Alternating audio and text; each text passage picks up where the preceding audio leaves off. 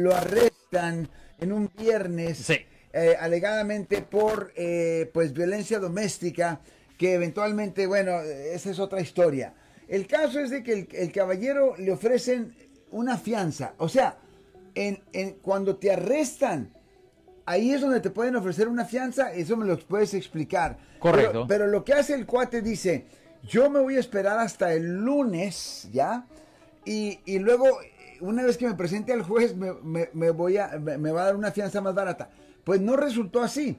El caballero creo que tenía 10 mil dólares de fianza en un viernes, pero cuando llegó ante el juez el lunes, le pidieron como 25 mil. O sea, sí. ¿Puede ocurrir eso y qué nos platicas? ¿Cuáles son las dinámicas? Absolutamente. Por ejemplo, cuando una persona ah, tiene una fianza, la fianza es basada en los cargos que, ah, los cargos recomendados que el policía impone cuando lo ponen en el, reporte. ¿Y, es, ¿Y esa fianza se puede eh, monetizar, se puede pagar o antes de presentarse ante sí, absolutamente. Por ejemplo, puede ir a una compañía de fianza, inmediatamente su familia lo puede hacer o lo que sea, y lo pueden sacar inmediatamente con pagar esa fianza. Pero la fiscalía puede decir, oh, un momento, un momento, esta persona no, lo, no está aquí simplemente por manejar bajo la influencia.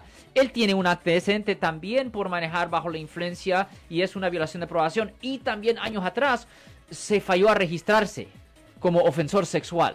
So, la fiscalía le puede poner esos cargos adicionales y cuando vaya a la corte el lunes, ahora la fianza no es de 10 mil dólares, ahora la fianza es de 250 mil dólares. Y ahora estoy dando un ejemplo de algo que legítimamente pasó en nuestra oficina recientemente, donde tuvimos un cliente que fue acusado por manejar bajo la influencia y, llegamos a la corte y él tenía un antecedente. Y cuando estamos tratando de negociar el caso, el oficial del departamento de aprobación entró a la corte, no el fiscal, el oficial del departamento entró a la corte y dijo, hey mire, este hombre no se ha registrado como ofensor sexual en los últimos ocho años oh y se tenía que registrar desde el año 2013 y el juez está ahí el fiscal que estaba presentando los cargos está ahí, es like, oh, tengo otro más que, otra cosa más que le tengo que presentar. Ok, pues ya no podemos hacer un trato, tenemos que mirar esto. Ah". Ah. Sí, y estas son las cosas, y el problema es que la familia no entienden estas cosas.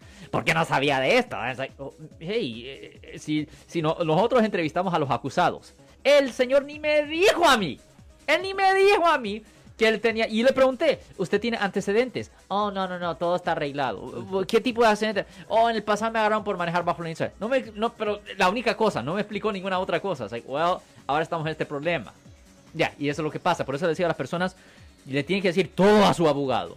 Todo a su abogado. No le oculte nada al abogado. Ok, so estamos hablando de este caballero, ¿verdad? Que lo arrestan eh, y luego le piden 10 mil dólares de fianza. Y luego él dice, I'm gonna be really smart.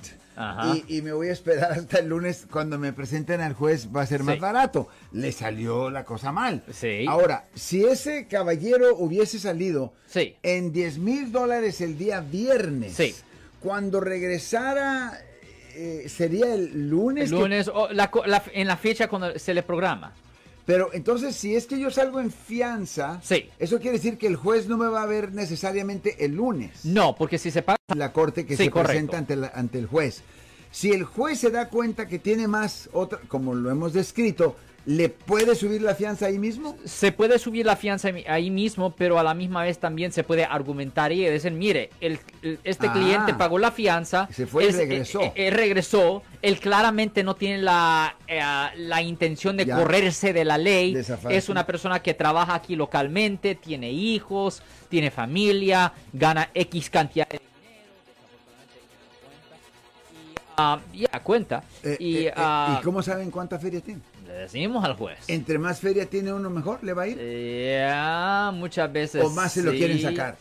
No, la cosa es que cuando ven que es una persona que tiene hijos y está soportando a X personas, pagando para esta persona. A lo mejor tiene un negocio. Posiblemente tiene un negocio y tiene está soportando a sus padres y todo eso, papá, papá, papá, eso ayuda dramáticamente. Por eso una persona que gana mucho más dinero, muchas veces... Uh, la fiscalía o el juez, directamente el juez dice, ok, esta persona gana un medio millón de dólares al año. No se va a escapar. Y no se va a correr porque tiene su negocio aquí y él está soportando a su mamá, a su tía, a su papá y papá ponerlo al tal, oh no, no, no, tanta gente va a sufrir si meto a este en la cárcel, ah. mejor le doy un monitor electrónico que pague por eso también.